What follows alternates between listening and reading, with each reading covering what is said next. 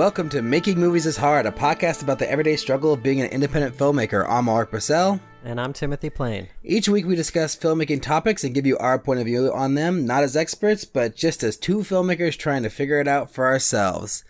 And this week we're joined by another very special guest, documentary filmmaker Scott Kirschenbaum. Welcome, Scott.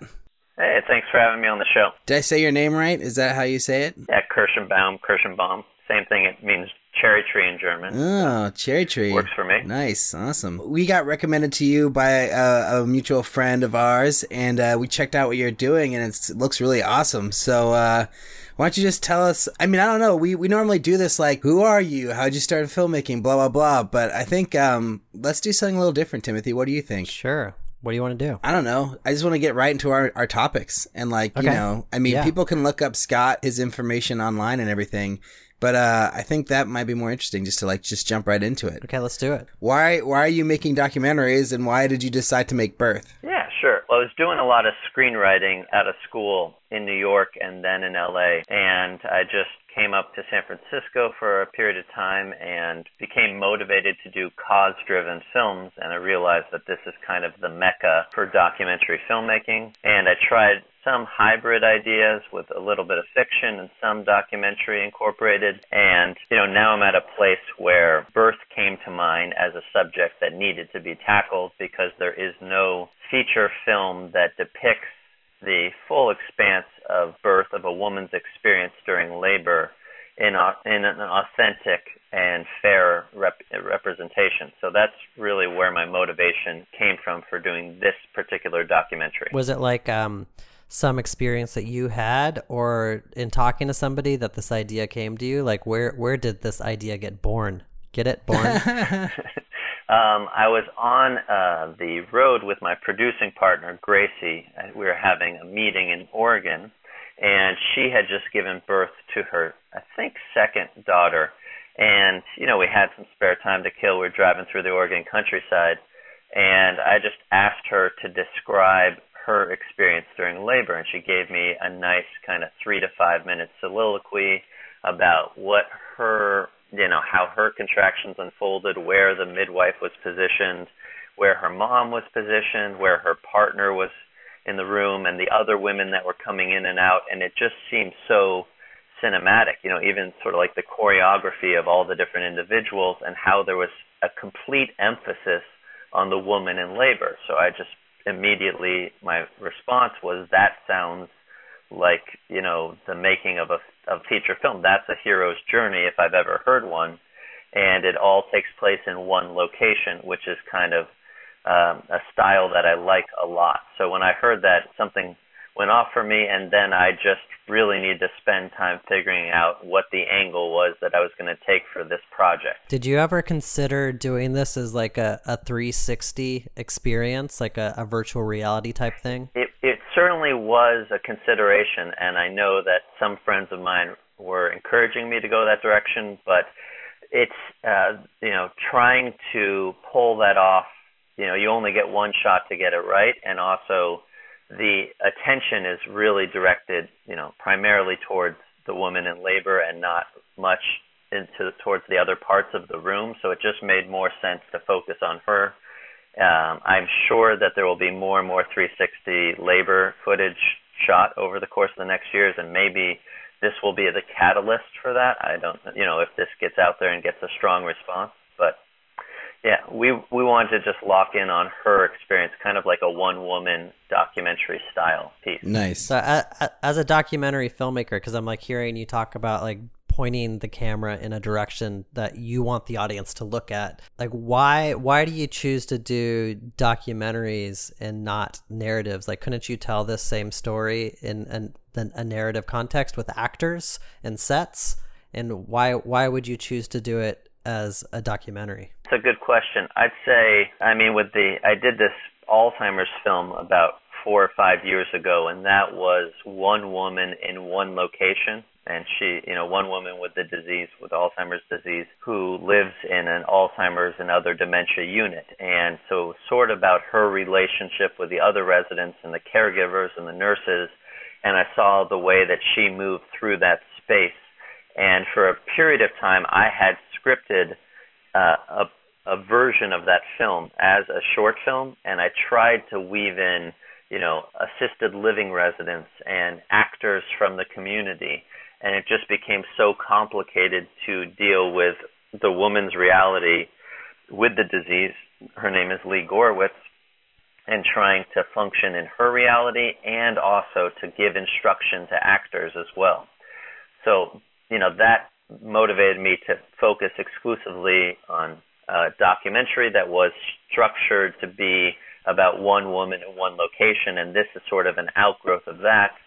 I certainly, you know, could script um, a fiction version of this this project, but I also just feel like it's so important for people to understand that you know we shouldn't have an you know like an exposure to birth that is exclusively through YouTube videos and these short clips that come through reality TV. We need a beautiful, elegant depiction of labor, and I feel like that can be accomplished through you know documentary, probably more than fictionalizing it. You know, because the one example people point to when they speak of birth in fiction films is knocked up, and and that's not really a fair representation of labor because she's screaming. You know, you can see some of the images of the, the woman in labor, and she's just screaming at her at Seth Rogen's character and the doctor. And there are more details I can bring up about why that is an issue, but let's just say that I felt it, it was incumbent upon me to do a documentary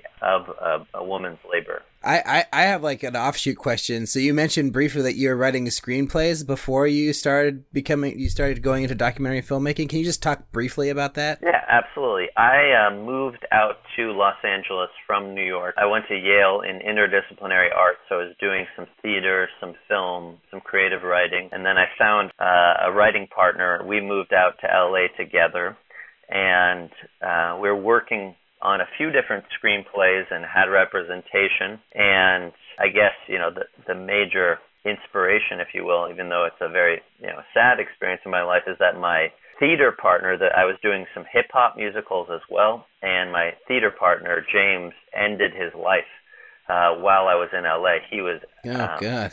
yeah, he was in Atlanta at the time. So I I wanted to take a road trip up to the Bay Area and just spending a weekend in Big Sur camping made me realize that I I did not want to invest the next 5 years of my life just exclusively taking meetings and being a part of you know the de facto machine that is the LA screenwriting world. Having said that, I know that I Wow. missed out on some serious opportunities because my old writing partner Micah is doing incredibly well um, and is a producer for that show Transparent, which I think is a phenomenal Wow.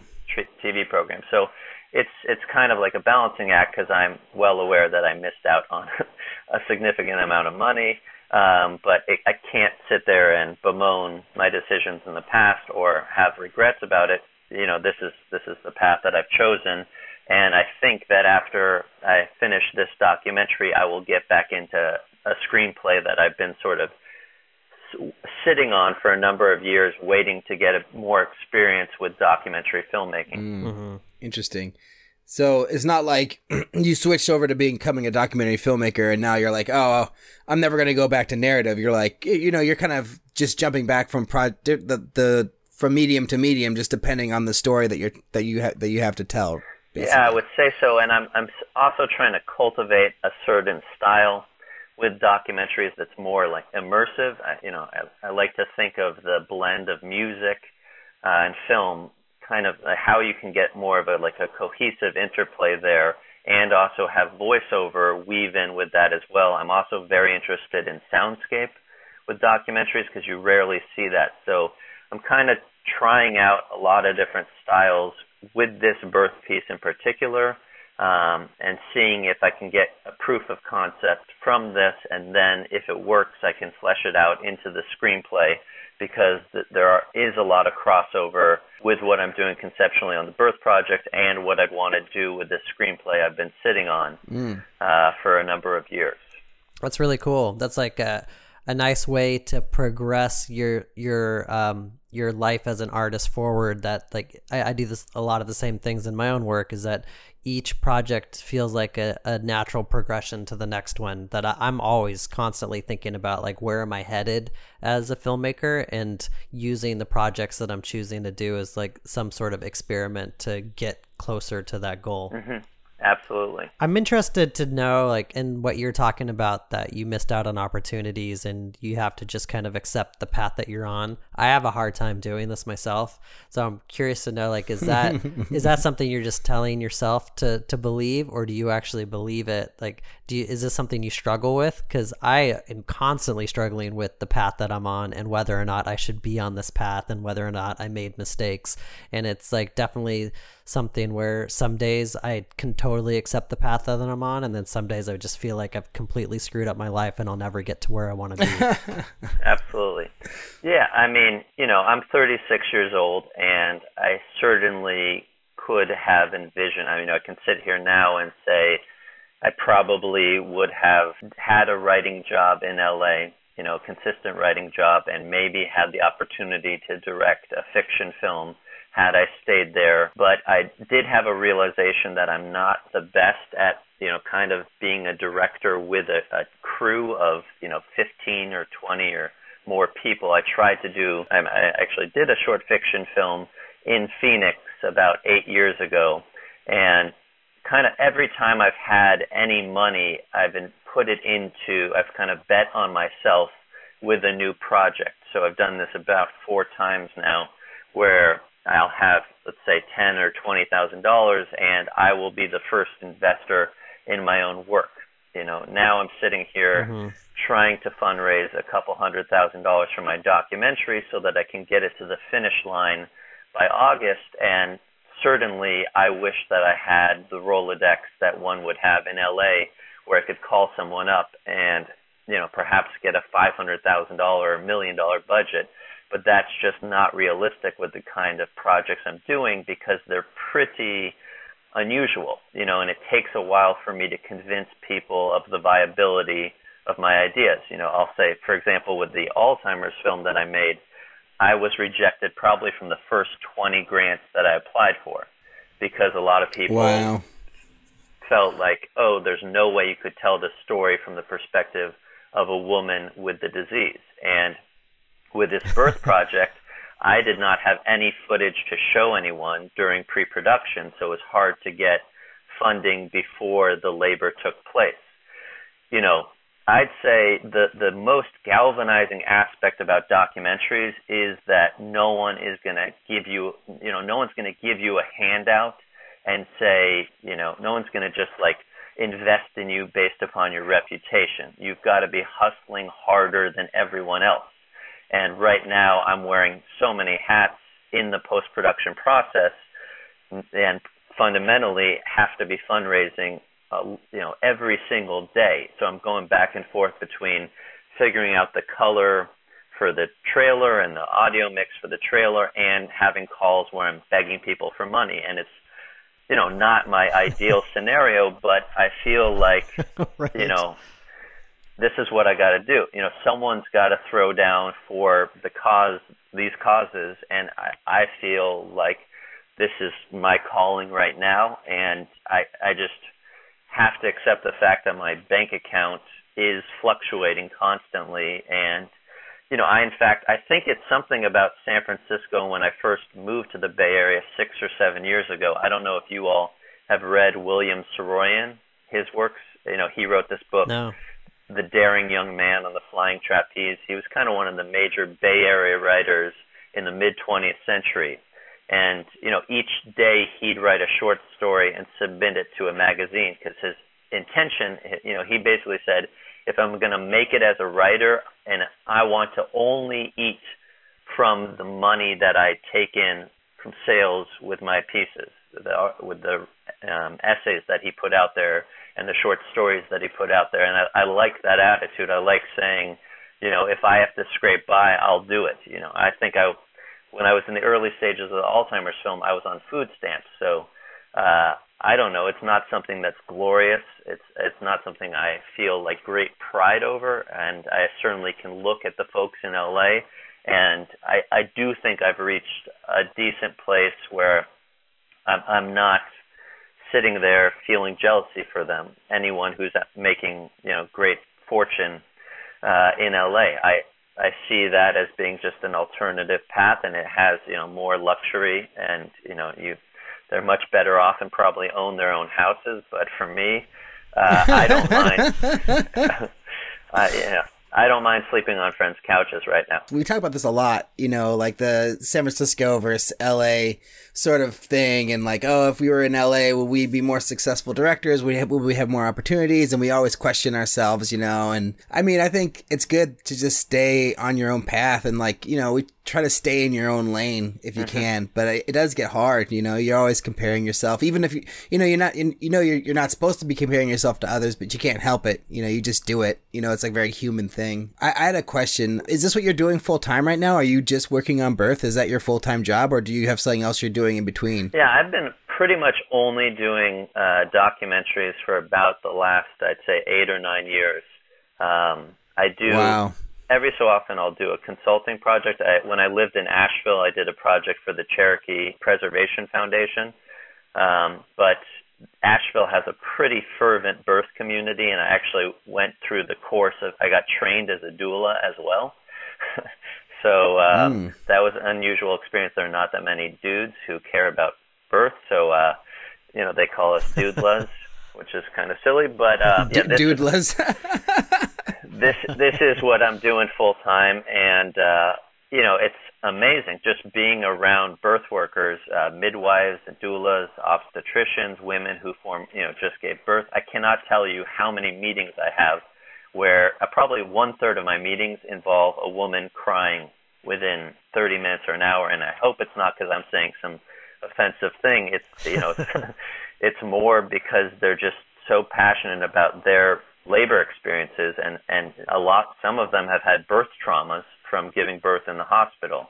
Um, and my objective with this film is not to vilify a woman's experience giving birth in a hospital. It's more just trying to say that a woman's experience giving birth, plain and simple, that is deserving of respect and recognition. Um, so yeah, I've been you know on this path for a good three or four years now, traveling abroad, meeting with indigenous midwives and midwives in Europe and birth practitioners, just trying to understand this universe because it, it is very rich, and I don't know any other guy who gives a shit about birth, so I figure why not me? I'm, I'm sure you've gotten asked this before. When you're talking about this idea and like you're presenting this idea to people, you're not a woman, you've never given birth, you don't have any children. Like, what makes you the right filmmaker to tell this story? Yeah, it's a great question. I think from the, right off the bat, you know, I've spent a lot of time. And I don't mean to get into like sort of hippie landscape here, but I have spent a lot of time in ceremonies and rituals, spiritually oriented gatherings. So I've learned how to sit in challenging environments and to be with people who are going through deep emotional and physical transformations or having deep experiences. And so I, I think that's one of my great callings with film is to be in those uncomfortable spaces. I had a mentor of mine who once put it that, you know, he, he believes that I, I look at more challenging environments or even depressing environments and I'm trying to depict them in my own kind of beautiful way. I'm trying to find a way for that to look pretty, you know, and not saccharine or, you know, sugar coated, but to just say this, there's like raw integrity here. So I know that I'm not you know, a guy who has a family. I've never been at, you know, a significant other's labor. Um, but I, I, I love the, the challenge of this project. And I think that's one thing that I'm, I'm pretty capable of is holding my ground and not flinching when things get tough. You know, I, I went with, you know, our mutual friend Jason Josepher to Haiti and we did a speaker series there and our idea was to take the TED Talks model and do it in the raw wreckage of the earthquake um, and the aftermath of the earthquake, and to take people who have never given speeches before and say, if you could give a speech to the entire country, what would you want to say? You know, and that was an incredibly vulnerable setup for for that film project, um, and it, the conditions were incredibly challenging. I think Jason and I were, you know, on the verge of tears many of the early days of the shoot. But you know that experience and the experience working in an Alzheimer's unit and filming in Chernobyl, uh, you know, these kinds of settings really have built me up, you know, to be available when things are uh, really, um, I'd say, challenging on on a shoot. And with this birth project, everything was about preparation. This was all about preparation because we knew we only had one shot to get it right. Wow. Yeah. It's yeah, you amazing. can't you can't stuff the baby back in and do another take, can you? yeah, yeah, absolutely. Wow. Uh, So I- uh, I know this isn't our main topic with that, but just how many cameras did you have running on the birth itself? We had, I mean, we had three cameras total and two shooters. Uh, Jason c- created a rig system from the ceiling in the living room, which I, I'm sure has not happened with a documentary before. We were very fortunate. Uh, Matthews Studio Equipment gave us one of their elevators to use, and Jason suspended a Red Epic from there. And then we also had one Mm. Red on a Movi, uh, and then we also had one on a Dolly um, with a super long lens. Um, so we had three cameras Mm. and two shooters and uh, two ACs helping as well. Nice. Awesome. And how much lighting did you do? Did you light it at all, or was it like natural lighting, or how did you do the lighting part? Yeah, we did. We had a, a fair amount of lighting. Um, let's see, Light Gear was a sponsor for us. You know, we were fortunate. We had a lot of, and Ingenue helped us with lenses as well. Um, but Oh, uh, really? Dan, Wow. yeah, um, which was fantastic. Uh, but I don't know if you all know Dan Juneman. I guess he works with Jason a lot. Oh yeah. okay, so Dan's amazing. Yeah. yeah, we uh, originally I tried to find someone. We we shot the birth movie in Greenville, South Carolina. In the early going, Jason said to me, uh, "Please bring out a gaffer from the Bay Area," and I did not listen to him. And so um, within a day or two, we realized we needed to bring someone out from the Bay. And amazingly, uh, Dan was on the on a plane within 24 hours, and he's worked with he had worked with our whole team before, and is good friends with Sinisha, who came out from New York to do uh, camera operator. So it worked out perfectly. You know, he did a lot of the lighting around the house, and we ended up filming entirely through the night. Wow. So you know, he had a good feel for that and for the space and.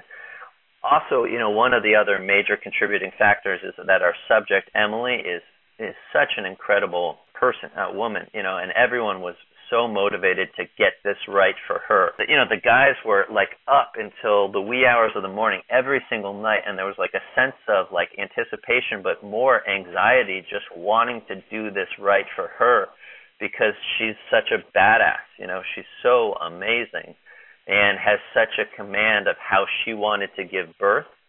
Uh, and her husband, Jason, was so supportive of us, and you know, just like her her entire micro community, basically was saying anything you guys need, we're here to support you all. I never had one person from her community come up to me and say, you guys are overstepping your boundaries, or like what you're doing is wrong, or uh, you know, not appropriate. People were, you know, on board completely, and and Emily understood when Jason came out for our scout shoot, you know, and we took some test photos, Emily was comfortable naked with him, you know, very early on and considered Jason to be like another doula. And the way we just presented a work sample at a birth conference and people asked her, you know, how is it that you could be comfortable with all these guys moving around your birth space? And she just said, you know, these are these men learned how to be doulas on the spot. She she considered them to be guardians for her, and she actually felt supported by their presence and not uh, limited by the fact that there was a camera, you know, a few feet away from her most of the time. Wow. I saw that you are you're listed as a doula in San Francisco Bay Area. Are you getting jobs as a doula right now? Uh, it's a good question. I am I'm helping out uh, one woman um, who's giving birth in June, and uh, I'm you know I'm talking to her about her preparations. I can't guarantee to her that I will be here in town, but I've been talking through her birth plan a lot and sharing some of the materials with her. I don't have any clients in the Bay Area right now because I have to fundraise for this film, and I think that's got to be my focus. But I I was a doula in the preparations. Uh, you know, before we actually did this film, I did doula work for another woman. I was an assistant actually to Emily, the subject of the film, because Emily is a midwife as well. So I've been sort of an apprentice to her and learning from her along the way. I'd love to be a doula at future labors. You know, I try to give any input I can. I have a few friends who are unfortunately having some infertility challenges, and I've been giving them some input on how they could, you know, the resources that might be available to them. You know, I, just speak to everyone I can in the birth scene. I've spoke to, you know, a major prenatal yoga teacher in town in San Francisco named Jane Austin. I was on the phone with her yesterday. She's unbelievable. Uh, one of my closest birth friends in town is this woman, Sage Behrman, uh, and she's just a, a fount of information. So I feel like it's this balance of talking to people in the film world and talking to people in the birth world. Um, and and for me, I'm trying to find my niche between those two universes. Yeah, it's so interesting because there's um in the beginning of one of the the writing books that I have by John Truby, he talks about like finding a story that will change your life. And Ulrich and I did an episode talking about like what does that mean? Like what does it mean to find a story that's going to change your life? This sounds like you found a story that changed your life. Like the, your life will never yeah, be the I, same again. I think that's certainly the case. You know, after I was doing that film in the Alzheimer's unit, I became, you know, I guess the way that PBS promoted the film, uh, they said that I was an advocate for the elderly because I had spent a lot of time doing film projects in nursing homes before. And I think a part of me needed sort of, you know, certainly a change of pace from just focusing on that end of the life spectrum. And from uh, the biggest change that I've had is I, I find that people who work in the birth world are some of the most solid, grounded, intelligent individuals I've ever met. You know, and egoless too. I mean, the humility is is right there because, you know, just the idea of a midwife you are a servant to the woman in labor. That and a doula, actually, the Greek word doula means to be of service. You know, that's what it means. Um, so it's cool in that regard, you know, because I'm less concerned with whatever acclaim the film is going to get and more just, yeah. you know, obsessive about not making, you know, not doing the wrong film. I, I need to do this right. So it definitely has changed my life. I, I like the idea of going for broke. Some, you know, you mentioned making a film that will change your life, and something that I love is betting on yourself completely you know, taking every penny you own, throwing it into a film and saying, devil may care, I'm going to do this and I'm going to do it no matter what, come hell or high water. So that that kind of investment certainly helps in terms of the life, you know, the life changes because, you know, you don't have anything else that you're really counting on other than finishing the film. Can we talk about financials for a little bit cuz you said you've been working on documentaries for like 6 to 8 years, is that what you said? Yeah, I'd say you know about that, that about that amount of time for sure. Yeah. So how do you sustain yourself as like how do you pay rent and buy food? It sounds like you had food. You were on food stamps for a little bit. Like how I don't just explain to us how your financials work because yeah. you're not getting paid a bunch of money for every documentary you do. So is it that you're making money doing something? Is like the side hustle? A big part of it, and that's why I asked about the doula thing too. Is like, are you? It doesn't sound like you're making a bunch of money as a doula. So, like, where Definitely is the not. money coming from that's that's sustaining your life as a as a filmmaker?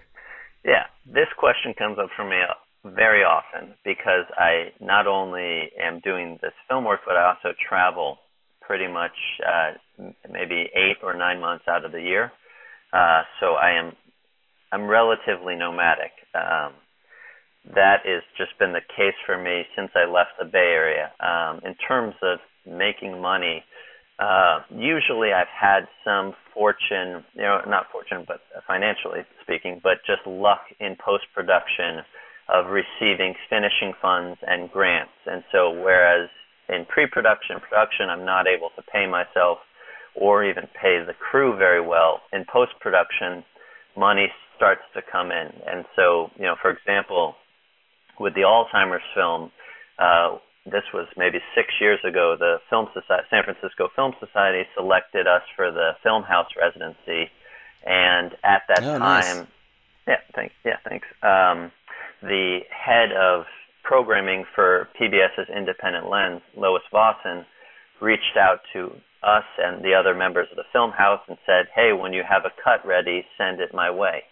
And so, you know, right at that time, I was going over to Haiti to shoot with Jason, and I actually got. I'm just going to tell you this story, and then we'll come back to money.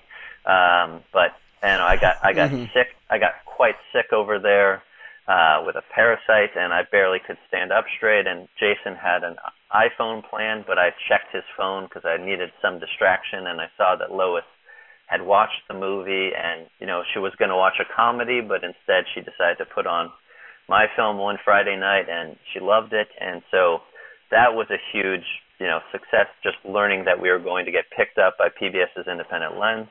Um, and we, I at the time I didn't have an entertainment lawyer, so I did not know that you actually could negotiate uh, how much money you pull in for a project. Uh, or maybe I was totally oblivious. I, I just did not. It, you know, I just thought, hey, this is amazing. We're getting a film out there. Don't even worry about it. So we didn't make a ton off that sale, but we did have just tremendous, um, you know, secondary and tertiary benefits from screening on PBS. You know, we our digital sales did fairly well, and and I will say, Independent Lens is, I mean, just uh, you know, collaboratively speaking, the greatest institution I've ever met in the film community. I mean, I don't mean to sound hyperbolic here, but I've never received more support from a staff as I did from their staff during the you know distribution process with that film. So, you know, we got great publicity from like the New York Times and the San Francisco Chronicle and the Huffington Post, and then it just led to the sequence of figuring out, you know, on the fly how to earn a living from that project. So, you know, I'd arrange screening events at universities and conferences and negotiate, um, you know, speaker fees from that. And I, I handled all the DVD sales for the most part myself. And, you know, I had read Tim Ferriss's book, The Four Hour Work Week, so I knew that there was the you know the possibility of setting up kind of like a passive income arrangement with that film. And truthfully that I haven't made a fortune from it but I have made enough to sustain myself and scrape by you know in the early years maybe it was something like twenty or thirty thousand dollars a year. Um and now you know and then I'd supplement that with a few other gigs um you know like um, doing outreach videos for nonprofits or doing some strategy work for cause-driven small businesses. Um, but you know, I, I so I was able to sell. I've been able to sell the Alzheimer's film still to educational markets. I, you know, I'm very proud that it's been so well received over the years, and it still has a shelf life. Um, and then additionally, I've kind of worked off credit cards a lot, so I've you know accrued airline miles so that I can travel around and I've had luck of staying with friends and doing, you know, short sublets. So I don't know how I've sustained myself financially, but I can say living in Asheville, yeah.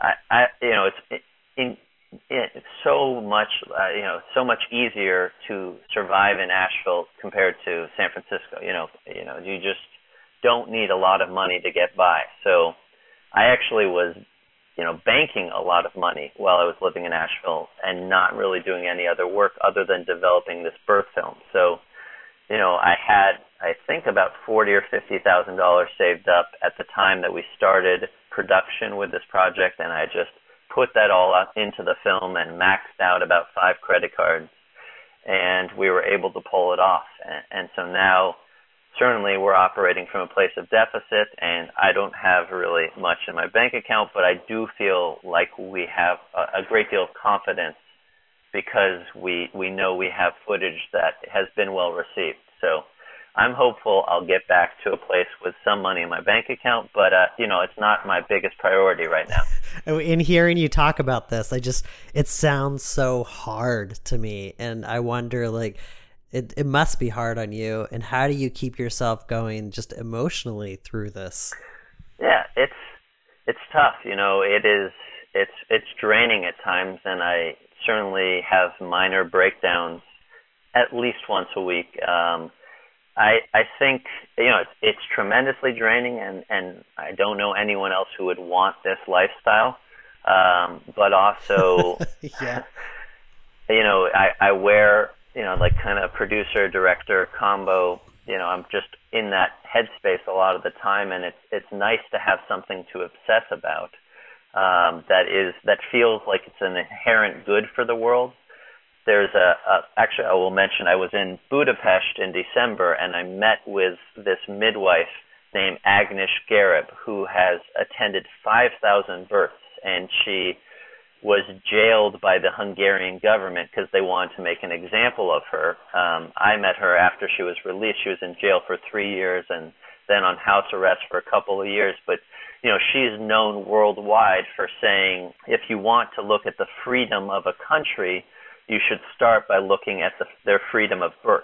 You know, I think that's relevant here in the United States because a lot of women do not realize that they are deserving of autonomy during labor. And uh, their the body autonomy, their body autonomy during labor. And so, you know, I feel like I have to keep going because I know so many women who have had traumatic birth experiences and they have kept going and they have healed. And you know they have been my you know I don't I don't know my my greatest supporters you know that they've been the ones who have said to me your project matters. More women need to know about what uh, what a healthy positive labor experience can look like and so that's been very uh, um, helpful for me. And also, you know, the film community in the Bay Area is amazing. You know, the people that you get to work with, for the most, because people are not trying to sell out all the time. You know, people are here for a reason. And you know, most filmmakers I meet are spending at least one third of their careers doing cause-driven film work you know, you know, Tim, you were just mentioning Jason worked for you on a, a music video shoot last week for free, you know, and it's just because he has the love of filmmaking.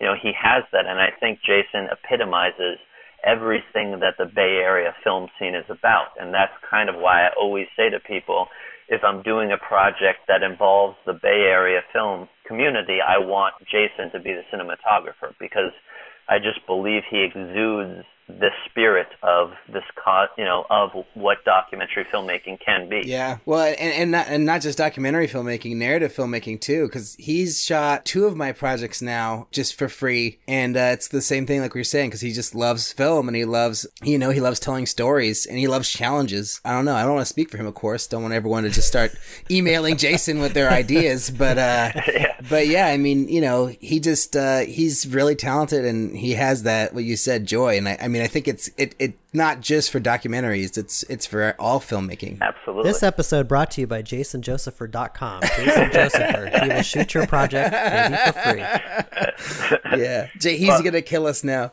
what, what, I will say though, uh, just worth mentioning, and I'm not just trying to toot Jason's horn or say that he's the greatest thing in all the film world, but his work while we were in production with this film was just amazing. I mean, the the amount of intensity that we had prepping for this film, and the reason is because the second we showed up in Greenville, she Emily could have gone into labor at any moment, you know. So we had to be moving mm. a mile a minute to be prepared, and there was no guarantee. You know, she could have gone into labor before we even got there, and I would have been totally screwed. Um, you know, but thankfully our team got there. We we showed up. I think the Sunday after Thanksgiving and we knew we had about three or four days to install everything and we were lucky enough to do that and to have some sort of practice run throughs you know with people who were standing in for Emily. But Jason was just on top of things every single day you know and he was pushing the team. You know he just did a great job and I I had so much trust for him throughout the filmmaking process that's awesome. Timothy, do you have any other questions or the things you want to talk about? Yeah, I want to I want to go back a little bit to what we were talking about with like uh, how you're staying emotionally uh, sustained. it's obviously not. This is not about money for you, and that's really interesting. Um, I guess I just wonder, like, what what is this about then? If it's not about the money, and it's not about the fame, like, what are you hoping happens That's- with your yeah. documentaries? And I'm I'm sure you're saying like, yeah, I want to I want to change people's lives or impact people's lives. But if that's the answer, then it's like, how many lives do you need to impact to make it worth it to you to like go through all this pain and suffering and to to make a movie? Yeah, I mean it's it's a great question, Tim, uh, because you know I'm fine saying this. Like I've struggled with depression my whole life. I have bipolar too, you know, and I obviously left. I lost my music partner to you know he committed suicide. I've had other people in my life who have had mental health issues. Uh, so the emotional aspect of it is pretty you know, serious to me and intense, and I, you know I'm not going to put myself in harm's way ever with the filmmaking. You know, I'm not going to work myself to death, so to speak. But I think you know I just I I want to be able to lock in on projects where I'm like you know I'm putting my entire being into a film, um, and to come out on the other side and see a piece on the screen means so much.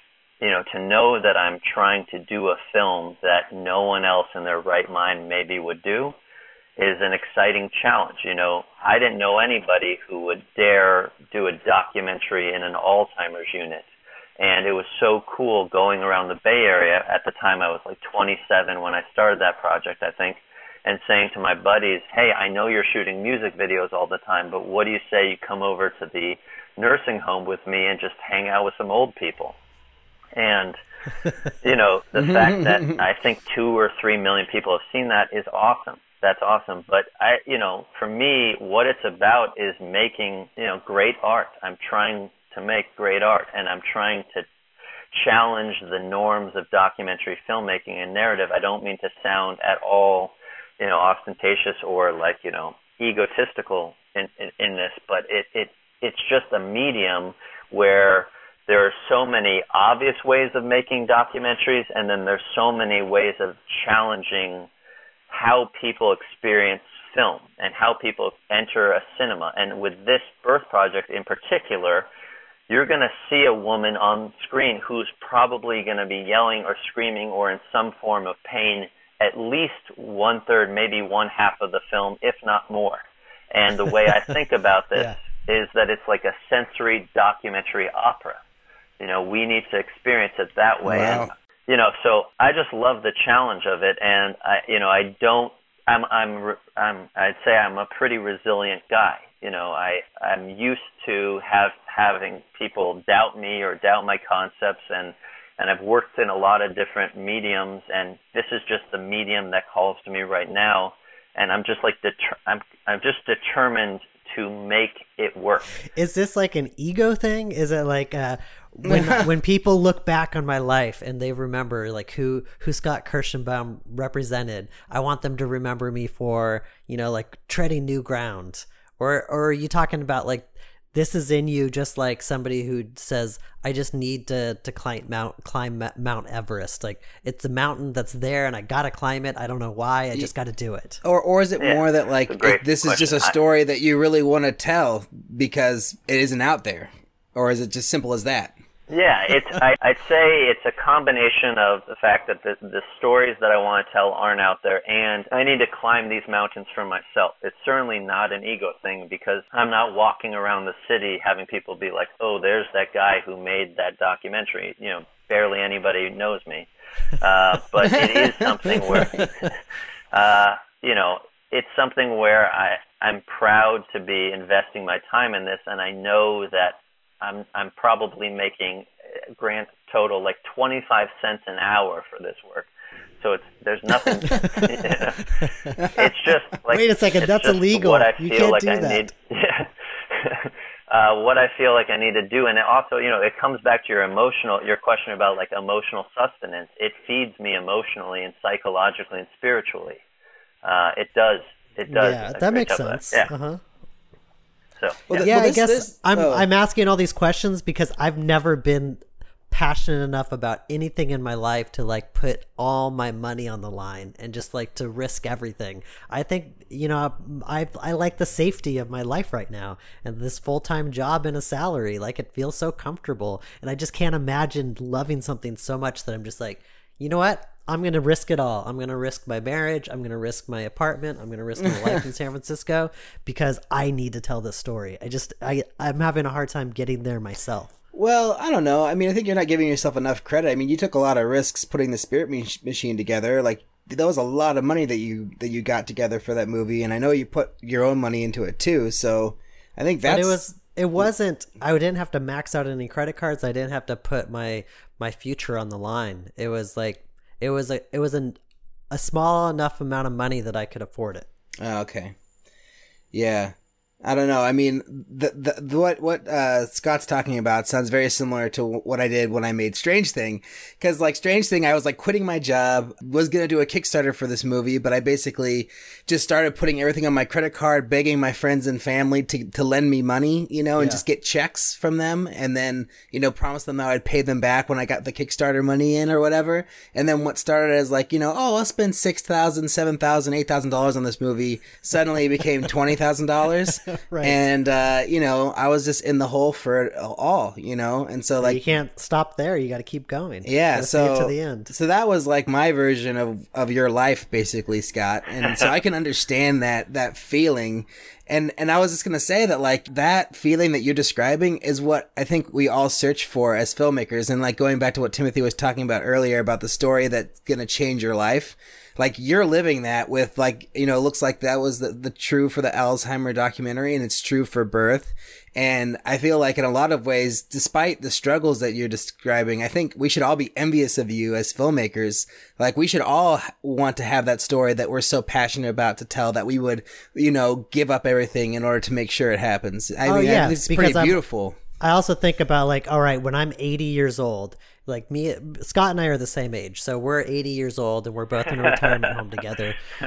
And and somebody walks in and says like, "Oh, I want to talk to you guys and tell me your life story." Scott's story is going to be so much more interesting than mine. I'll be like, "Oh, I worked at an ad agency for 20 years and I produced TV commercials." They're like, "Oh, okay, cool. How about you, Scott?" And Scott's just like, "Well, I put things on screen that no one has ever seen before, and I traveled to Budapest and I talked to these people, and like he's traveled the world, and I, you know, it's like his life sounds like Indiana Jones compared to to mine." Well, I, that's sweet. I mean, I, if you all know, if you all only knew where I slept, I slept on my friend's pull-out couch last night, uh, and it was not not anything nice. I mean, it was a tough tough sleeping setup. So I appreciate the compliments, but uh, I w- sometimes I wish I had a uh, bed to go home to on a regular basis. You know, that was mine. That's okay. I slept in my comfortable bed and I woke up at uh, midnight with from a nightmare and I couldn't go back to sleep for like three hours because I was scared there was a ghost in my room. So you know, it's not not all it's cracked up to be. write a movie about it, Timothy. That sounds like a great story, man.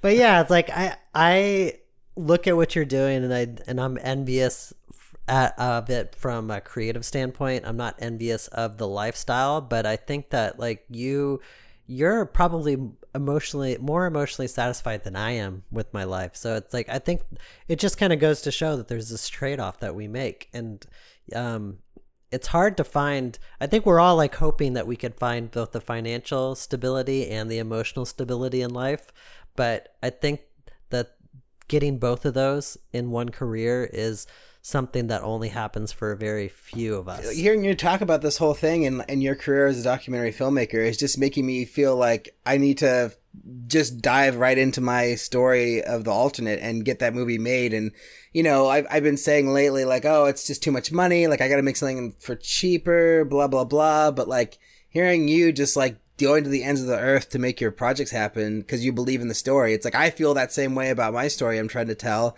I should just go to the ends of the earth. Why am I backpedaling? You know, like fear. No, You're scared. I'm scared. Yeah, I'm a scared little boy. It's true. Like I am really terrified of trying to get the alternate made, but I should just follow in Scott's footsteps and. But let's talk about that. Like, what do you? What's the what? What are you afraid of? What's the worst that could happen and then we can have Scott tell you like why you should care or not care about that. God, I don't know. Just like I mean, I guess it's it's also like the part of the, the the feeling of not knowing where to start really, and and like having these ideas. Like I called Anthony Mackie's ma- manager last week and uh, left a message. And, uh, you know, I was like, I think I could probably, they could tell, like the assistants could tell that I was scared on the phone, you know, by the tone of my voice.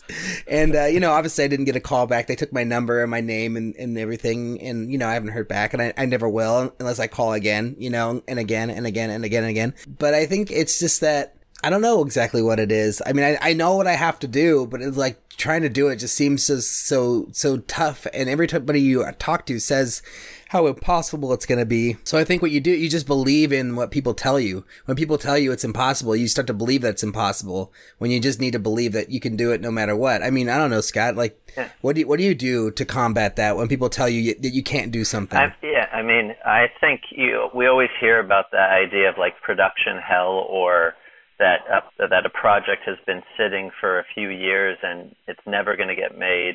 And I just know, you know, it's an inevitability that you're going to hit that wall. It's an inevitability. And I tell people on the production team that when you consistently hear the same insult or the same critique, then attack that. Go after that angle and bulldoze it. And I mean, that's, I mean, I'm not always that confident about it. But like for example, with the Alzheimer's film, people kept saying you can't tell the story from a woman with the disease's perspective, and I'm like, fuck that. That's all I'm gonna do. And with this film, people keep saying the word intense, like this is going to be so intense. This is going to be too intense. And as we've been doing early post production, I've just been zooming in, you know, tightening shots because I'm like, I want it to be even more intense. I want it to be even more emotional and visceral. So I'm not trying to be mm. masochistic towards the audiences or anything else. I'm just saying, like, if we're going to call ourselves filmmakers, it's just like when you have a when you have an idea that you know potentially can make you laugh in the first act and cry in the second act and laugh and cry in the third act. That's kind of like my overly simplistic formula. Then you just have to drop everything and do it. Do it.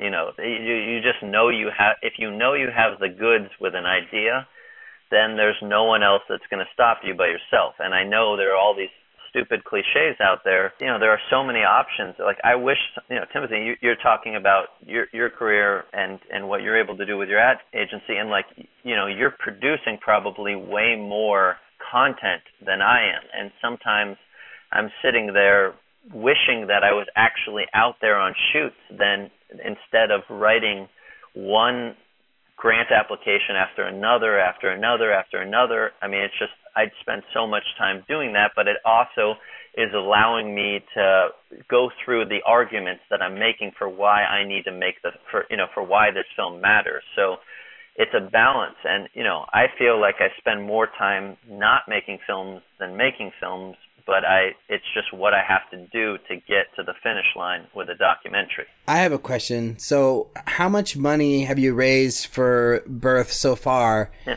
And how much is the total budget going to be? Are you comfortable talking about that, or do you need to keep that on the wraps, yeah. or, or? Yeah, absolutely. Um, well, first, just to say, so the the movie, if I can just say, the the movie's called Of Woman Born. So if people want to know that, sorry, sorry, uh, no, no, no, it's sorry. cool, it's cool. No, it's funny. Just calling it birth. no, it's funny you say this because Jason uh, created this acronym uh, during production, which was BIRTH. He and the guys wanted to continuously propose stupid titles for the film you know, instead of the, you know, of woman born is a reference to the Adrienne Rich, you know, it's a seminal feminist text from, you know, probably I think 30 or 40 years ago. It's called Of Woman Born. But Jason, uh, you know, he came up with Birth, which is born in a room of the house, which is a title that I just he just did that to annoy the hell out of me. So anyway, um, I'm mentioning this as an aside. Uh, and I think one of the other guys wanted to call the film "You'll Appreciate Placenta Palace," which is not going to be the title, obviously. so I love um, that title. That's great. Placenta so Palace. I think we prob- probably raised about twenty-five or thirty thousand dollars so far, which is not a lot. That's on the high end, maybe that we've raised that much. And we our budget is three hundred thousand dollars. So uh, you know we have a huge ways to go. Ways to go. We're I'm spending this month trying to um, recruit a few executive producers, and then we're going to do a Kickstarter campaign, probably for somewhere between fifty and seventy-five thousand dollars. Um, and then hopefully we'll get finishing funds by partnering with it. I've been reaching out to co-production companies in Europe because um, from showing our work samples to different people in the festival world in the States, a lot of them have said, you guys will have great success uh, if you're able to premiere this at a festival in Europe. So actually was just on the phone with a programmer at IDFA getting his advice with this piece. And so, you know, our hope is to get a few executive producers, then Kickstarter funding, and then a co-production company, and hopefully a few grants for finishing funds. That for finishing funds. That's my um, roadmap to three hundred thousand dollars, but I know that that's going to be, you know, a serious struggle to to reach that point. Yeah, Wow, sounds like a good plan though. We're hopeful. I mean, uh, we've been doing all the groundwork for the Kickstarter campaign and we we know that in terms of executive producers, you know, we're not targeting the abstract film we're we're specifically targeting ideally a female executive producer or two women who want to see, you know, an incredibly feminist documentary get out there. Because, you know, if you ask anyone, I'm, I'm curious, like, what's the most feminist film that people have seen? And I'm not trying to say this sort of, you know, in a silly, haphazard way. I'm, I'm just curious, what's a feminist movie? And a lot of people might say, I, you know, I don't know, you know, maybe a movie that's about um, sexual assault, sexual violence on campus, or you know, I think a femin- you know, a movie that stands up for a women's cause. I don't know if you all saw Audrie and Daisy that my friend Sara Dosa produced, but I think that's a strong female, you know, female-centric movie. But I don't, I, you know, I don't know what a feminist movie is right now that I can point to, and I think this is that kind of film. I'm not saying I'm like the world's greatest feminist, but I am trying to find an executive producer or two who are passionate about women's rights and feminist issues and uh, body autonomy for women in labor. And so the nice thing is that I can target that kind of um, audience or th- those kinds of potential investors and, and show them that this is a serious opportunity and hopefully a reasonable investment as well. I like hearing the outline of how you're going to go about it because I think a lot of times, you know, at least from my, my perspective, like you see people, you know, doing Kickstarters or whatever, and then you see like the, the, the amount of money that uh, they're asking for, and you're like, wow, is that their total budget or is that what they need? But like to hear how you're structuring your Kickstarter within the overall um, budget of your project, I think is really interesting, and and and I think you know useful for people to hear like oh that's just like one p- small part of what you're going to go and then you're going to go after these people to try to get the rest once this part of it's successful and like you know it's not necessarily an all at once t- type of approach it's more like you're windowing in a way like you know the the way you're bringing your budget in which I think is uh, is useful for filmmakers to know about. Mm-hmm. You know, window crowd crowdfunding window. Exactly. but yeah, before we, we we end the conversation, Scott, is there anything else you want to talk about? Anything else you want to say? No, this has been amazing. You know, it's it's great to get to. T- I never really get to talk with uh, film directors in the Bay, so it's cool getting to chat with y'all. And I mean, it's it's a nice ending point also because it's like I can say uh, a month from when you all release this podcast, you know, I will know that perhaps the financial fate of this film and I will either be in decent shape or else uh, really, really, really in trouble. but uh, hopefully things will work out because we would like to continue moving forward with post production, and uh, I'm excited. We'll be releasing our trailer in the next week, so I'll I'll send you all that as well, so that you guys can hopefully.